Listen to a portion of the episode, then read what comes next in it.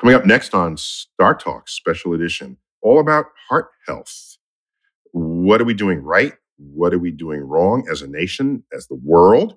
Turns out cardiovascular disease is the number one killer of human beings in the world today. What can we do about it? What are the misconceptions? How does it all relate to COVID and the vaccines given to prevent us from dying and keep us out of the hospital? How do they all relate? Coming up next on Star Talk. Welcome to Star Talk, your place in the universe where science and pop culture collide. Star Talk begins right now. This is Star Talk Special Edition. Got with me my two favorite co-hosts in the universe, Chuck Nice. Chuck, how you doing, man? What's happening, Neil? All right, longtime co-host, comedian, and actor. I got Gary O'Reilly, former soccer pro, sports commentator, and we borrow him for this because his life and heart is in soccer. But uh, thank you, Gary, for giving of yourself to us. Oh, my pleasure. Thank you, Neil. And uh, where are you going to take us here?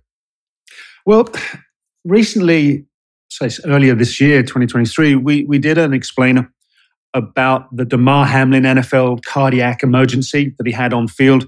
And our audience came back with a, a variety of thoughts and ideas as to what they thought had happened. And it made us realize, because we had a little huddle, as you do, and you know what? We maybe don't know as much about the heart, one of the most vital organs in the body, as we think we should. It is the number one killer in the USA. And I think really we needed someone to shed a light on that. And so we brought back one of our most favorite medical doctors, Dr. Lipi Roy, MD. So, Neil, would you like to in- introduce our guest? Sure, sure. Uh, Lipi Roy, always great to see you again.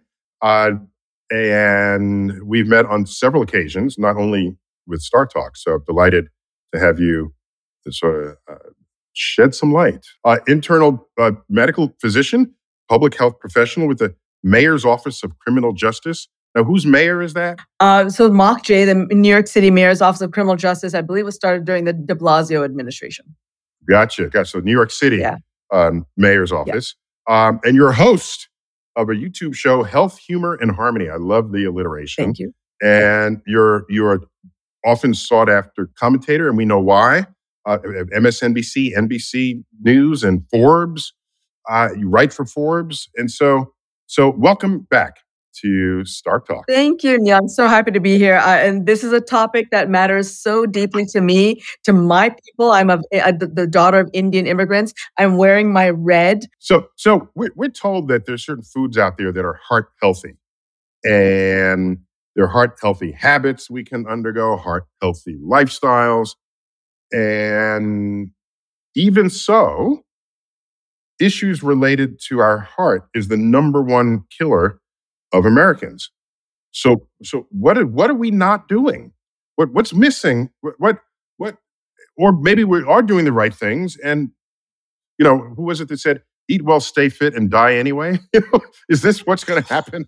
Regardless. Well, that that is the pessimistic approach, but I but no, it's actually uh, Neil. We have studies, we have data showing that if people adopted these healthier lifestyles, or in other words, reduce their risk factors for heart disease, they will live longer. At least they won't die of heart disease. And to you, to Gary's point earlier, the leading cause of death globally is cardiovascular diseases. So, so just a, a reminder that cardiovascular diseases includes uh, a group of illnesses, including coronary artery disease, um, uh, uh, cerebrovascular diseases, um, uh, peripheral artery disease, which supplies the arms and the legs, rheumatic heart disease. But you said cerebral, so your brain. So why would your heart be implicated Yeah, by something that happens in your brain? That doesn't sound right. great question. Because because cerebrovascular diseases means that these are blood vessels supplying the brain. So the blood vessels are in, are come under the category of cardiovascular diseases. Oh, so that's why the heart is a wide swath of ailments Exactly. as you're Yeah. describing it. here. Well, I, Got it. and remember, I'm not talking about the heart. I'm talking about cardiovascular diseases. So that includes all these other Well, so cardio is heart, vascular is your your circulatory veins, veins and things. exact So to mm-hmm. combine, I guess, so stroke would be cardiovascular. Is that it, right? It, it's exactly right. So, so a cerebrovascular disease includes most commonly the stroke, strokes. Oh, got and it. Then, got it. Very cool. And cerebrovascular disease, sorry, cardiovascular disease also includes congenital heart disease, um, and like when you're when you're a baby, and I, I, already mentioned rheumatic heart disease. So yeah, to the point that we were talking about earlier, it is the leading cause of death around the globe. 17.9 million people died of it in 2019, uh, and the leading cause, specifically, 85% are, are dying from heart attacks and strokes. So, to your question, Neil, so yeah, we know what the risk factors are, or maybe people don't uh, but they're not really adopting all of it. I really think it's because uh, most people don't know that the leading causes are the risk factors are it's smoking, it's unhealthy diet, it's lack of physical activity, it's being overweight or obese, and it's also harmful alcohol consumption. I don't think. People, oh well, that's it. I'm dead. Yeah, I'm dead. well, that's it. It was nice knowing you guys. Chuck's got three more months. It was great. Yeah. I got I got three minutes. I, I got are you kidding me? I got three so, minutes. So doctor, is it is it as simple as saying if we cure the cardiovascular disease scenarios, we are now in the situation where we can optimize our lifespan to say 150 without there being too many problems? No, you die of something else. You know. Well, like, there's always I know, but the, I want the doctor's answer, not my thoughts. well, but in this particular case, our astrophysicist uh, expert is right because I, I hate to be cynical. I'm almost always optimistic and positive. But in this case, I mean, look, if we, if you're right, Gary, to your point, if we optimize and suppose we eliminate all risk factors for heart disease, right? And we are not dying of heart disease. Look, if we are lucky enough to live till the 80s, 90s, uh, somebody, something else is going to get us. And look, as yeah. a doctor, I, I bet no uh, caveman died of prostate cancer. Right. Exactly. They didn't live they long lived enough. to 32. That's right. That's right. 32 years old. Yeah, great prostate. Okay, so this, this, this longevity question is uh, it's not the direct subject of this uh, episode, but uh, it's way more complex than just solving one disease or another. Right. right? Yeah. Mm-hmm. yeah. And yeah. I mean, but yeah. But you should keep in mind that um, you do live better so think of all the people who are suffering from all of these different ailments, you know, c- the, the, cardiovascular diseases um, and heart disease. Um, if it, if it isn't even the big giant widowmaker or whatever that kills you, you're not living well. Yeah, you know, you're you're you're suffering all that time. Yeah, and can I can I share a personal story? So so I'm of Indian heritage.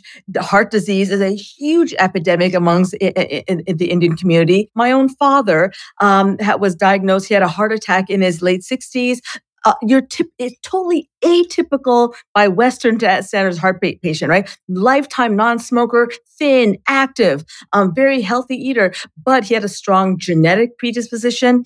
He had a heart attack in his late 60s, and then a very 20 years later, a common complication is heart failure. And to your point, Chuck, your quality of life in the last year and a half, two years of my dad's life, he was really struggling with heart failure, which slowed him down considerably. This is the same guy that went from India to Europe to Canada, drove to Florida, one of the most active guys I know. He sadly uh, succumbed to heart failure in March of this year, but Oh, sorry to hear that. Yeah, Thank no, thank you. But I mean, but to your point, Chuck, heart diseases, if you know, it, it can really impact one's quality of life. But if we don't die of heart disease, I just don't think I, we're going to live till 150, Gary, because cancer, Alzheimer's, other neurologic mm-hmm. problems, something else is going to get us. I, I, that's my suspicion. Oh no, I, to- I totally understand. Um, I'm I'm just wondering, you know, just how many different ways does the heart get broken? Does the cardiovascular system tie itself in knots and just fail one to function? The, one, one of the chief ways is being a Jets fan. That's, that's uh, says the Eagles that's fan. Just win. We just beat the Giants, right, Chuck? Yeah, well, I'm an Eagles fan, so he doesn't care. I, I don't care about the Giants. Go, go Leafs, go! I don't even follow football, but I I know that the Jets won. But yeah, um, Well, Gary, to your point, um, outside of um, following, um, supporting the wrong sports team, there are other actual causes of um, ways to attack the heart. I mean, look, the most common one we think of is coronary artery disease, right? That's when that the heart vessel, the vessels that supply the heart, they get clogged or blocked, right? Causing a heart attack. But there's also structural heart disease. So that means the blood, the, the, the vessel, the, the heart valves, the heart wall, the heart chambers, they're all affected. Congenital heart disease. Um, there's also arrhythmias. So like a VTAC, VFib, these can all cause, um, so there's all types of, uh, uh, of ways to attack or harm the heart. Wow. We've discussed there what happens internally. How many external scenarios affect the cardiovascular system, the heart? Yeah. I mean, is it is it as simple to say not many or just about? Well, all? well, great question. I mean, I mean, the heart is such a fundamental organ. I mean, I love, love the heart. It's so simple. And yet, it, any one thing, one aspect that goes wrong, everything shuts down. Everything right. slowly deteriorates. You can have something mm. acute, right? Like a sudden cardiac arrest, but you can also have something more chronic, like the heart failure that I described. But to your point, Gary, external causes like medications, there are tons of medications or drugs. Uh, we talked about alcohol, uh, stimulants like cocaine. These can all adversely impact the heart. So there's a lot of other external. We didn't even talk and, about and what about, accidents. What about marijuana? Marijuana? Chuck's got to know the marijuana. Yeah, yeah, yeah. Well, every, everybody knows cocaine's bad for your heart, but what about marijuana? I think I don't know specifically, Chuck, if um, cannabis uh, affects the heart. Cannabis is one of those substances that affects every organ, but uh, I'll have mm. to get back to you on that. Cannabis is. I'm, it, I'm going to take that as you saying it's absolutely safe. uh, that is not what I said, but sure, sure, go ahead. I love that you clarified, but that is not what I. totally. Add, actually, marijuana can make the heart beat faster and can actually uh, increase blood pressure, which can actually harm the heart. So, sorry, Gary. Mm, sorry, sorry, mm. Chuck. Sorry. yeah. Yeah. Maybe Gary too at times. Maybe, maybe Gary too. Yeah, you never know. But can I just go back to alcohol? Al- I mean, people uh, associate yeah. alcohol with the liver, but actually, alcohol can cause cardiomyopathy. It can co- elevate your heart blood pressure. It can really attack the heart in many ways. And it's a, it's a big issue now because with COVID, alcohol consumption has gone up in women and alcohol related mortality has gone up in women. So look, as a woman and an addiction doctor, as an internal medicine and primary care doctor, this really matters to me. So, so yeah, lots. But that was the, one of the big surprises during COVID that um, liquor store sales went up. Mm. Uh, precipitously that entire time. Yeah, yeah, because that's when they started delivering. yeah, so you can, so it seems um, uh, it seems like you can track the health of a country by the runs on the liquor stores. I mean, I don't mean to laugh, but just without even without even testing the people, yeah. you can get a first cut at the health by how many cigarettes are sold, how much alcohol is purchased, yeah. just at the point of sale, right? Well, wow. it's it's also a harm. I'm I'm actually glad that liquor stores were open from a harm reduction lens because if you cut off uh, abruptly cut off a person's alcohol supply, somebody say who drinks regularly, you're going to put them into acute withdrawal, and that's a medical emergency. That means the hospital is going to see more more of these uh, patients coming in. So from a harm reduction standpoint. Wow. Okay. I'm glad that uh-huh. liquor stores were actually open. Mm. But you're right. You are you are my kind of doctor. But, but to Neil's point, he's right that we did see a rise in alcohol consumption, uh, cigarettes, all that stuff, which is a sign of increased stress, right? And stressors, which of course we right. saw with the pandemic. Right. No, no. What about the? You know, I think the the amateur person, the uninformed person, uses these terms interchangeably. But if you could detail for us, like you may have done this the last time, but I, I can't hear this too often. Um, what's the difference between a heart attack, cardiac arrest, and heart failure? Those are different things, right? Yeah, and I'm so glad you're you're right, uh, Neil. I remember in med school and resident training, repetition is the key, right? You always repeat the same thing, and people confuse these concepts all the time. So let's start with cardiac arrest. Very simply, it's the heart and it stops. Heart just stops many different reasons, but the leading cause is a heart attack. And a heart attack uh, it, or myocardial infarction, uh, the blood vessel. I'll go with heart attack on that one. yeah, yeah. It's MI, but heart attack. So, but the leading cause of heart attack is, or a heart attack is when the coronary arteries or the vessels that supply the heart get blocked. There's a plaque. Um, so that's a heart attack. Heart attack means the heart stops because the blood vessels supplying it get blocked. Um, and then uh, what was the third? The heart failure. Wait, wait, wait, wait, wait, wait, wait, wait. Just to be clear, yeah. the vessels are getting blocked, constraining blood flow. Correct. If you're undergoing that, a person can walk around and say, I think I'm having a heart attack. Correct. Whereas yeah. if they actually had a cardiac arrest, they're on the floor. Yeah. Almost all causes usually cardiac arrest is usually a sudden thing, right? So it, you're you, you're dropping, you're unconscious. That doesn't mean right. you die, but it can mean right. that's what that means. Heart stops immediately. Gotcha. Heart attack, okay. to your point, Neil, you're right. People almost always have symptoms indicating because it's a slower process. It could be fast, but it could also be slower. So that means that part of the heart muscle is no longer getting nutrients, specifically oxygen. So it starts to die. And myocardial infarction means death of that heart muscle. And then that third distinction, Neil, you, you brought up heart failure. failure. Yeah. yeah. So that means that that's just again a general term where the heart just isn't pumping strong enough. Again, a lot of causes. The primary cause for heart failure being a coronary artery disease or a heart heart disease. Yeah. And what about the the uh, what they call AFib? You just describe that yeah to me. yeah. So that so uh, again another category for um, what attacks the heart or a form of heart disease is really what we call arrhythmias and one of the most common arrhythmia or a heart rhythm abnormality is atrial fibrillation or afib so you know there's different chambers of the heart the atrium um, that atrium what it starts to kind of not have a regular rhythm, but it kind of uh, what we call fibrillation. Flutters. Yeah. Well, there's a flutter and then there's a a fibrillation. It's actually two different wait, things. Flutter is a is a formal term. Yeah, atrial flutter, absolutely. Right, right, right. So so if you say my heart was a flutter, oh. means you're oh. about to die. Oh, look at that. Isn't it funny how we You're a cheerful soul today, Neil. You really are in a cheerful mood, aren't you? We romanticize the heart in so many ways, don't we? A broken wow. heart. A heart is a flutter. Um, right. But it, mm. yeah, I'll, I'll wear. I'll be the medical geek here and say that a flutter. Can I tell you that an atrial flutter, a flutter, your heart rate. So what's the normal heart rate? Do you guys know? Well, yeah. mine is 65. Which is within nice. normal range. So normal range is from 60 to 100. Can I tell you, patients with a flutter, their heart rate can go up to the 200s.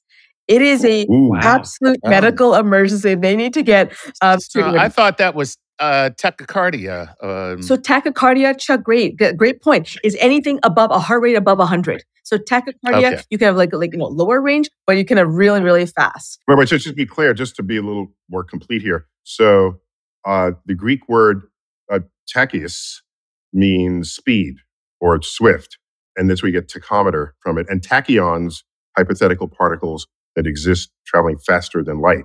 And now the medical folks, you're all into the Greek and Latin yeah. words there. So this, I presume, is the same root for the word. Yeah. I so died faster than light. Sorry, that? death. I, I, beat you, death, faster than light. That's right. you can't kill me. I kill myself. Kill myself. I won. I outran death. All right. Yeah. So, so give me that word again.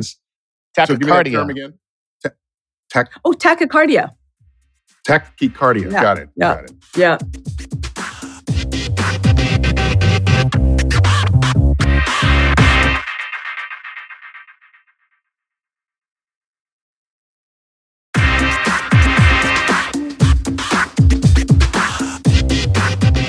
So, Lipi, are there are there top five misunderstood things about the heart that that run around the public? I mean, I could say the top five things mis- people misunderstand about space.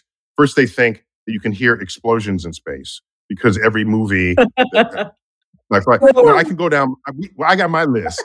So, what's your list yeah. of things that people think is true but are but enough. Yeah, I'll put this under say the top five. I mean, there's so many I can share, but the top five human heart facts and or myths. Uh, first of all, let me start off with that. I'll say that most heart attacks. I don't think people know this. Most heart attacks happen on a Monday morning. Um, and so why why is that? It turns out that Mondays cause more stress than other days for most people. And stress hormones are the highest in the morning. And both of these combined increase blood pressure, increase heart rate, and stress hormones. They break off a piece of plaque, leads to blocking of the vessel and a, a heart attack. Uh, another. Wait, so Chuck, I need you to sing here. Rainy days and Mondays. Oh, always. keep me. um, Yeah, I just Yeah. call out. You I mean? There's another. There is another pop song by an Irish band called the Boomtown Rats called "I Don't Like Mondays." Yeah. Oh, Bob yeah. Geldof, right, Gary? Thank you, Lick. Good knowledge. Oh, thank you. I knew what you Oh, were gonna mic Wow. drop. look at that. say. My job. Mm. Mic drop. Thank you. Um, Very another one of my favorite, uh, like top five kind of human heart facts or myths. Men and women have different heart attack symptoms. People think, oh, women have that oh, crushing chest chest pain. That's actually not true. Women present somewhat differently, often more kind of benign, subtle things that get missed. Some nausea, some difficulty breathing, sweats. Um, so I think that's important for women to recognize that, but especially doctors when they present in the emergency department. Don't just brush it off as heartburn or they have anxiety. Make do the proper testing, get a proper history. Um, and by the way, so we already talked about a broken heart.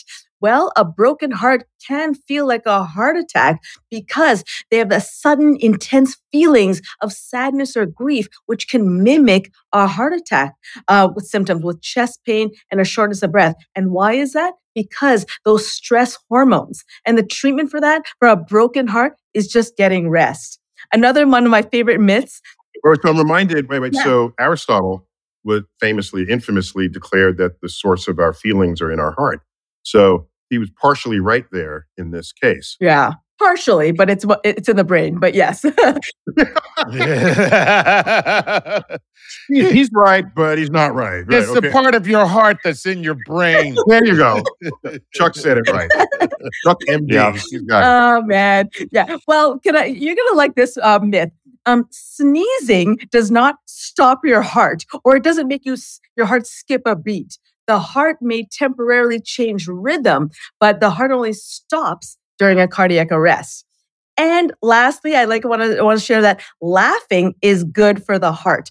Blood vessels relax when you laugh, and then at least 20% more blood going through your body, so your heart doesn't have to work as hard. So Wait, so someone in the middle of a heart attack, we try to bring Chuck along and tell him jokes. There you and go. That'll save Well, him. no, that has surely killed them. no. Another really kind of cool heart fact. Did you know that there's 60,000 miles of blood vessels in your heart? And if one of those blood vessels is damaged, your heart has to work even harder. And just for reference, Neil is going to love this. The circumference of the earth is about, say, almost 25,000 miles. So Yeah. you'd have to take Mhm. three trips around the earth to have the equal the length of uh, blood vessels. I thought that was kind of cool. Okay, so so I I once tweeted that if you take all the the the veins, capillaries, and arteries out of a person's body and string them end to end, that the person would die. That was my Oh Oh my God. to that. Oh wow! We're good dorks. That's just what we are. That's oh. just Oh, man. So Gary, you're still thinking about COVID here. What's what's up? Yeah, um, if we think back, Doctor, to that period that's just recent, lots of different things entered into our mind space as to what could be happening, what was happening, what this could do, and what that could do. I mean, the causes and And- effects of things was very Yes, and there was there was very about. little. You know what? These are the facts. So, was it an external thing? Was it an internal thing? Was COVID going to give us a heart attack? Was the vaccine going to do some damage that we couldn't tell? You know, because no one had been there yet. What are the actual facts going forward, as we know now, that were real and not fantasy of some conspiracy? So we're trying to unpack the COVID virus, the our physiological reaction to the COVID virus, hmm. and the vaccine and our reaction to the vaccines, right? Yeah. Yeah. So, really great question, uh, Gary. So, let me un- try to unpack this. So let's let's go back to early 2020, if not even late 2019, when we were starting to learn about this SARS-CoV-2, this novel coronavirus. So remember, what, what makes it novel? What, what, where does that word come from? It, it means honestly, Neil, the medical scientific community had never seen this particular virus before. We've oh. seen the first SARS uh, coronavirus that caused mm. SARS, um, but but we've never seen this version. And that's what novel means. It's new on the scene. It, exactly. That's yeah. exactly what that wow. means. And what we discovered day by day as the, remember, we didn't even call it COVID in the beginning. We called it the coronavirus, right? Um, we learned slowly but surely this is not your typical respiratory virus. It, it, it, it was attacking all these different organ systems compared to, say, the common cold virus or influenza virus. These viruses strictly cause respiratory symptoms. And to your point, Gary, we soon discovered that SARS CoV 2 it, it, it, attacked the brain, it caused neurologic symptoms, caused GI symptoms, and Whoa. it caused cardiovascular or heart symptoms. People were getting myo, um, myocarditis, cardiomyopathies, all these heart problems, clots. Um, they're still trying to understand why. But we studies now are, are suggesting and indicating that SARS-CoV-2 and COVID-19, it's not even so much an infection as it really is like an immunologic problem. Um, and to your point, Gary, unfortunately, back when Damar Hamlin, the NFL player, underwent a, a cardiac arrest, he's thankfully alive. But I, when I posted a video about his cardiac arrest, and he was making the different explanations why it happened, um, so many people responded and thought um, um, incorrectly that uh, uh, the SARS, the COVID vaccine and booster caused his cardiac arrest. And let me just say, the studies are very clear that COVID 19 or the SARS CoV 2 virus has been shown to cause cardiac problems, but not the vaccines. Just as a reminder that vaccines, they are medications that are designed for all people. And so they undergo perhaps the most rigorous testing more than any other medication. Are there some side effects? There, yes, they're usually minor, um, but it, it is not, it, cardiac arrest is really not, not one of them. Well, wait, you, you mentioned something. I, I, I have to emphasize it because I haven't heard it put so succinctly. That if I'm developing a, if I'm big pharma or any kind of pharma, and I'm developing a medicine for a particular ailment, then I'm going to test it on people that have that ailment and maybe a few others just for control. But I don't have to test it on everyone because it's only targeting an ailment that I'm trying to see if I can cure. A vaccine, obviously, when we if we're reaching for herd immunity, that goes into everyone, essentially everyone. And so you would expect vaccine trials to involve manifold more people in the testing of it than any other kind of drug. Is that a fair exposition of what you just said? Yeah, and I, am glad you emphasized it again. In fact, I'm going to re-emphasize your emphasis of what I stated.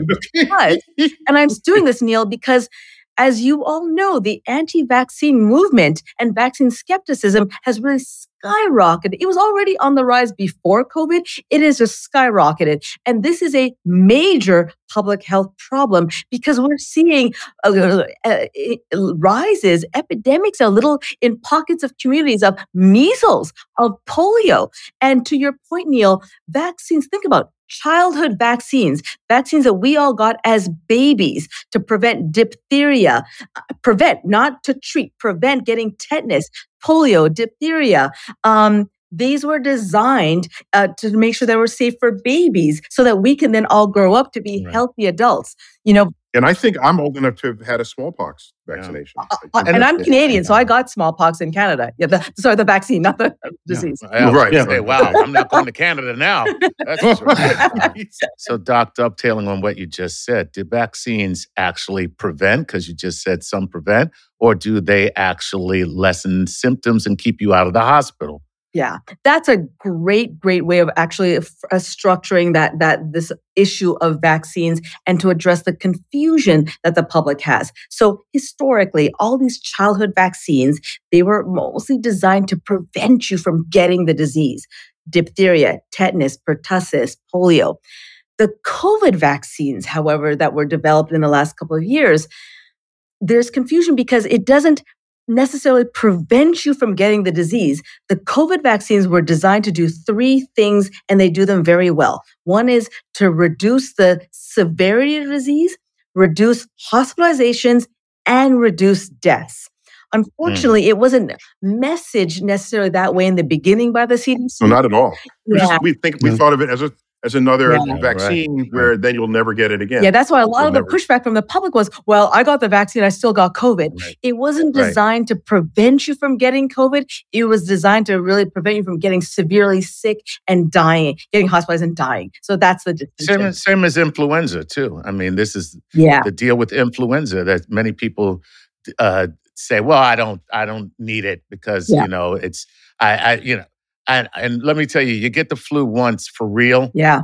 I, I got it once in my life for real. Yeah and I've never not gotten vaccinated again. Can I tell you, Chuck? I just interviewed rapper Ice T because he's promoting the flu vaccine. He wants he wants to tell his story, and because and so the flu vaccine. To your point, Chuck, will it mean that you'll never get the flu? No, but it significantly reduces your risk of getting the flu. And as somebody who rotated through the Duke uh, ICU, I remember seeing a 35 year old man, otherwise completely healthy guy. He was on what's called an ECMO machine, which is like a, a, a more advanced like that ventilator. And I asked the fellow, my ICU fellow, hey, what, what's, what's his deal? And he said, oh, he has the flu. This is a guy that nearly died from influenza. People forget that.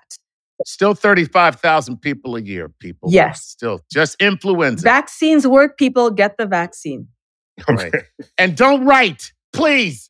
Okay? if you don't want to do it, that's you. Okay? That's you. But it's science. This is a science show. What we are saying is vetted information. It is empirical. It has been okay. proved. and so when we say it, we're not telling you to do anything. We're giving you the information. That's all we're doing. So don't write, and I don't want to hear about do I need to call 911? does, does Chuck need a doctor? Oh, you guys are getting all political. Look at you on StarTalk getting all po- It's not political. It's science. No. You're political. You're political. There you go. Okay, right, it's the facts. All right, Thank good. You. Um, I'm glad you. I'm glad you vented. Yes. And yeah. moving into thickening of ventricle walls, doctor. This is is if I'm wrong, correct me, please. Isn't this one of the side effects of getting something like COVID? Now, if that's the case, can you rehab out of that? Unlike if you got sort of hypertrophic cardiomyopathy, which thickens and it stays thick. Yeah. Does this, with COVID and it thickens, it can be rehabbed out or is it going to stay thick? Yeah. Mm-hmm. I'm glad we're talking about heart inflammation and not anger management. Um, yeah. Put that in the rearview mirror. We're out. yeah, Gary, thanks for clarifying. So, heart inflammation, uh, cardiomyopathy, mm. can it be reversed through treatment? So, yeah, the answer is actually yes.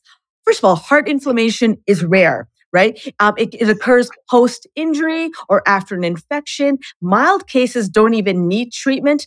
Um, so treatment depends on the type of inflammation and the underlying cause. And the most common types are endocarditis, myocarditis, pericarditis, and the treatment would be antibiotics, steroids, antifungals, sometimes blood thinners. But yeah, most wow. antifungals. Mm-hmm. Yeah, because the fungus can cause um, wow. uh, c- can cause uh, uh, cardiomyopathies and heart inflammation. So, so yeah, that's okay. the good news. Now, see, I have something called left ventricular hypertrophy. Mm-hmm. So that's a thickening of the wall. Yeah. But my cardiologist said that that um, I mean, he gave me some medication to soften my heartbeat. But he was like, I said, so how do we unthicken the wall? And he said, it's a different kind of muscle. Yeah. It doesn't work that way. So LV, what you're describing, Chuck, is LVH. We use that term very commonly, or left ventricular hypertrophy. So that's different from, say, like HCM or hypertrophic cardiomyopathy. So that's a different, often uh, there's a genetic causes for that. Mm. But what you're describing, Chuck, is actually very common. And that's because one of the most common causes for LVH is actually hypertension or high blood pressure. That's what I have. Yep. Yeah. Yep. That's exactly mm. what did it. Yep. Exactly. And valve disease, particularly the um, um, aortic valve and mitral valve disease. Uh, when you get any kind of blockage or impairment of the, that valve, that left ventricle has to pump even harder, which is why that heart muscle gets bigger and bigger. Mm. The good news is that these are treatable. So these, this is a reversible type of LVH, right? So treat the high blood pressure, treat the valve, uh, reverse the valve disease. You can actually um, treat and manage the LVH and reverse it. There you go. Right. I'm not going to die There's hope. after all. There is hope.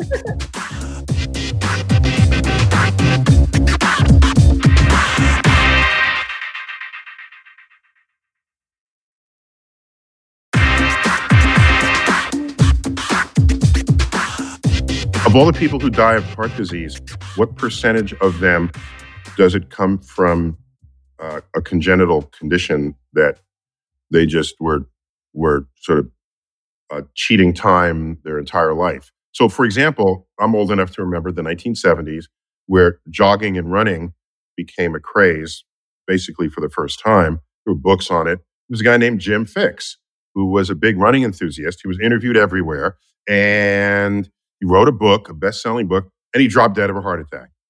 And only then did we learn his, sorry, he dropped dead of a heart attack like in his 40s or 50s, that his father had heart disease, died very young, and maybe he cheated time at many years beyond his due date at, for even having died young. So I, I just, I'm just asking, uh, what percentage of that is it? And I didn't realize that congenital heart disease is as common as it sounds like it is.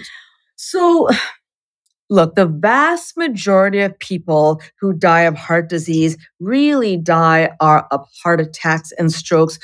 Uh, from preventable uh, Okay. uh, causes. So, so let's to be really clear about that, okay? The vast majority, especially today, it's lifestyle modification which can prevent that or sig- significantly reduce your risk. What you're talking about, Neil, with the congenital heart disease, it's actually pretty rare.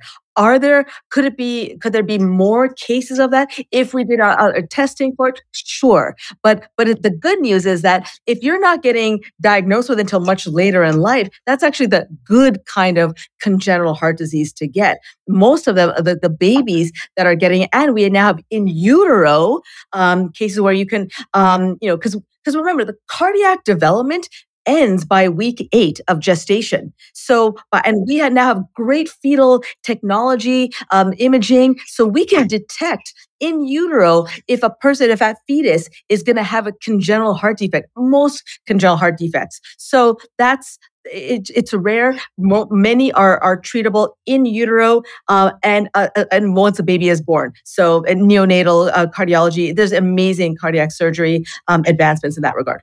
When when you said about you know these ge- genetic mu- mutations that predispose you to cardiac events, and you say screen them, are you always looking for the same flags, or do these things change and are tricky?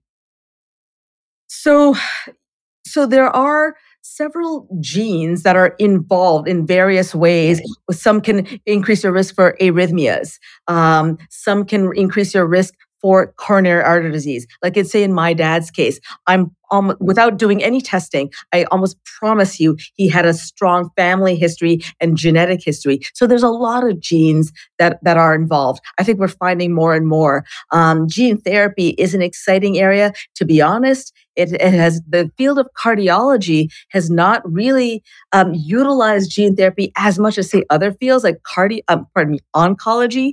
Um, so, but there are um, exciting advancements in that area. But just clarify when you say gene therapy, I, I, guess I don't really know what that is. Are you going in and nip tucking the gene sequence, or are you learning about the gene defects and then you give support? Yeah, yeah.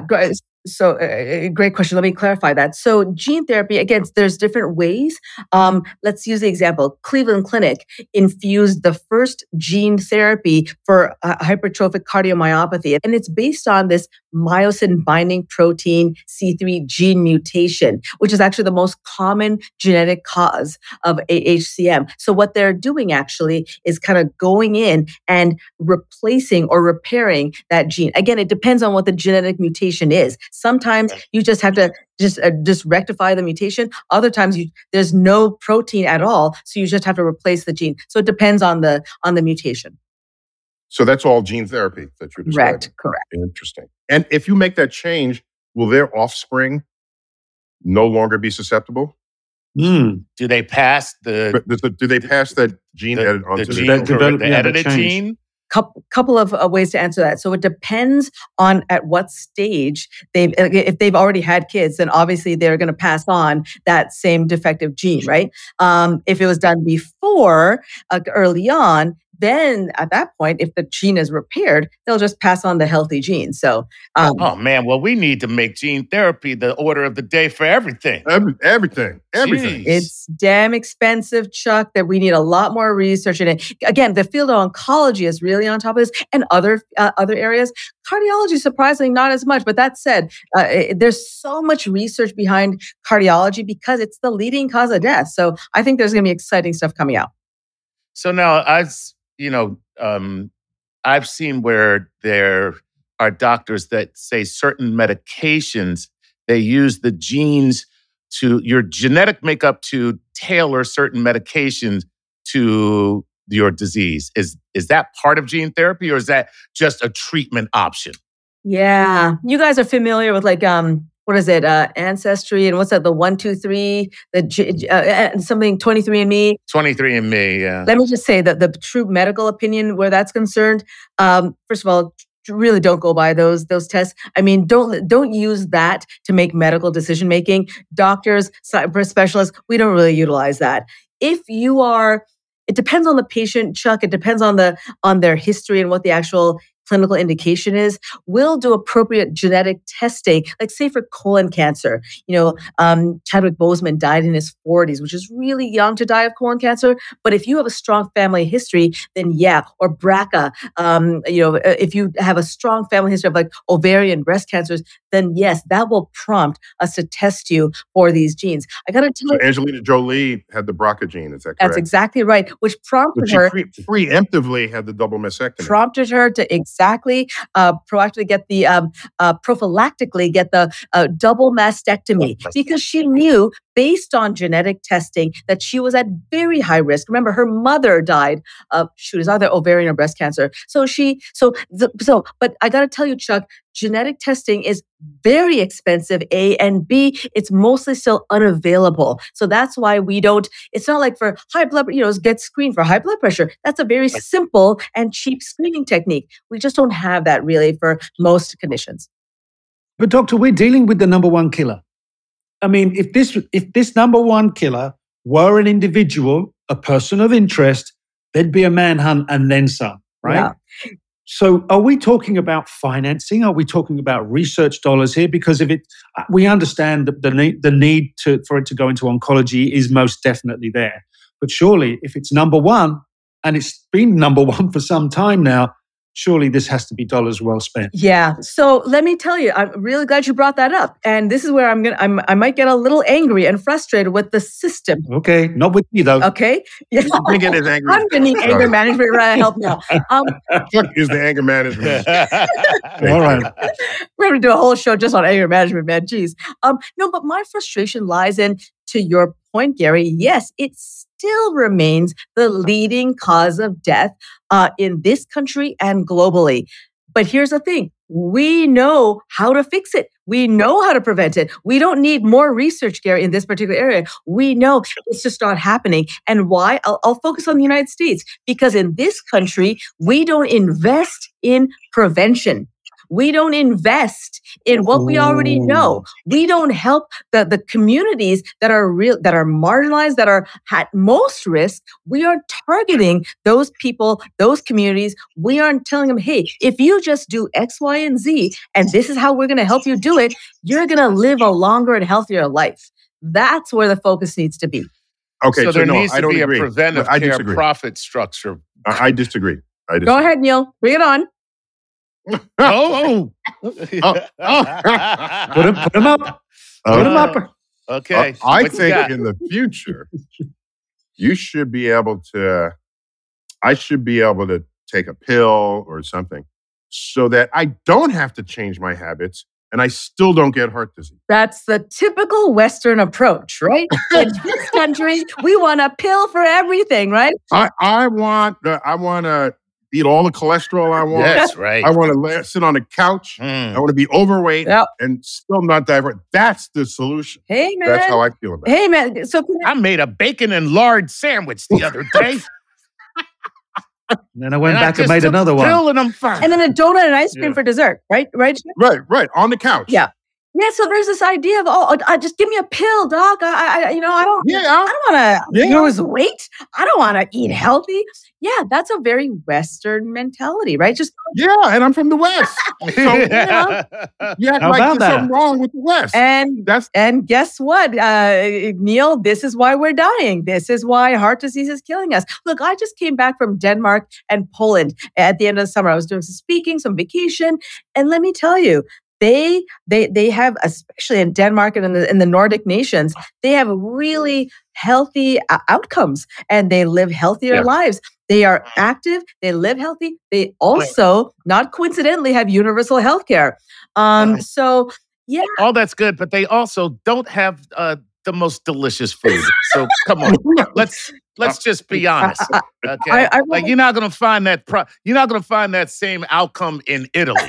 Okay, you can go to Poland and Denmark. You can, but but but, yeah. Well, but but I'm but pretty but- sure but they have Italian restaurants in Copenhagen. I, I'm not Really gonna pretty sure. I actually dined at Noma, one of the best restaurants in the world. But but you know, well, that's in Denmark. Yeah, Chuck Chuck doesn't know about that. Yeah. The number one ranked restaurant in the world yes, right now is in Denmark. Oh, they bought that ranking, and yes, I do know about them. They bought that ranking, and you know it. that's the reason I went to Denmark because I got invited. I was a pandemic hero, so I was invited by Noma. I was very honored. Nice. But but can I tell you, Chuck? You're right. Gr- Greece, Italy, they are known for their cuisine, but they are also known for Known having for very this. active lifestyle and eating Right. healthier ingredients. Their pizza and pasta made with much more healthier ingredients. So look, True. in the in the It's it's it's not processed, and you're right. But now, wait a bit. Uh, you just sparked this in me.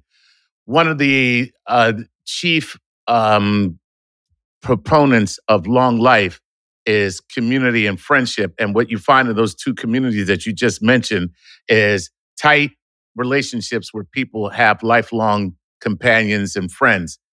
Eh, What's that do to the heart? Is that part of it? Absolutely, I'm so glad you mentioned that. A common uh, say and motto in my field uh, of you know the opposite of addiction isn't sobriety; it's connection. And what have we seen in the last uh, six months or so?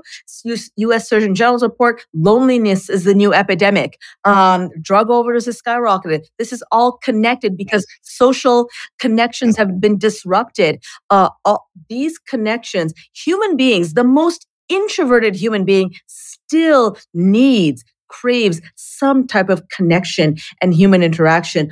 All of this, believe it or not, is still heart healthy because indirectly it'll reduce your stress hormones. It'll re- normalize your blood pressure, your heart rate, which remember are all risk factors for heart disease. So, And let's not omit the fact that if you have now a close friend, they'll say, dude, you're not eating healthy. yeah. yeah. These forces operating back on you. Or a friend that's saying, hey, Chuck, man, you're getting a little too angry for me, right? So you need Yeah. a friend to say that, right? yeah, yeah.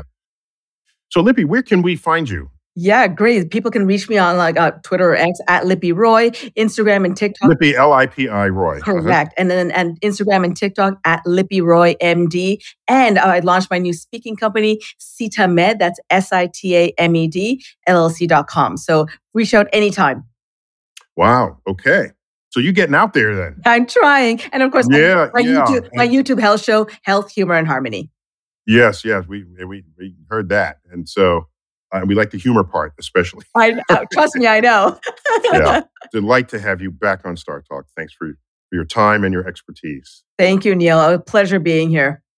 All right, Chuck and Gary, always good to have you guys. Always a pleasure. Thank you, Neil. Pleasure. Thank you, Doctor. Thank you. Yeah. Neil deGrasse Tyson here, your personal astrophysicist. As always, keep looking up.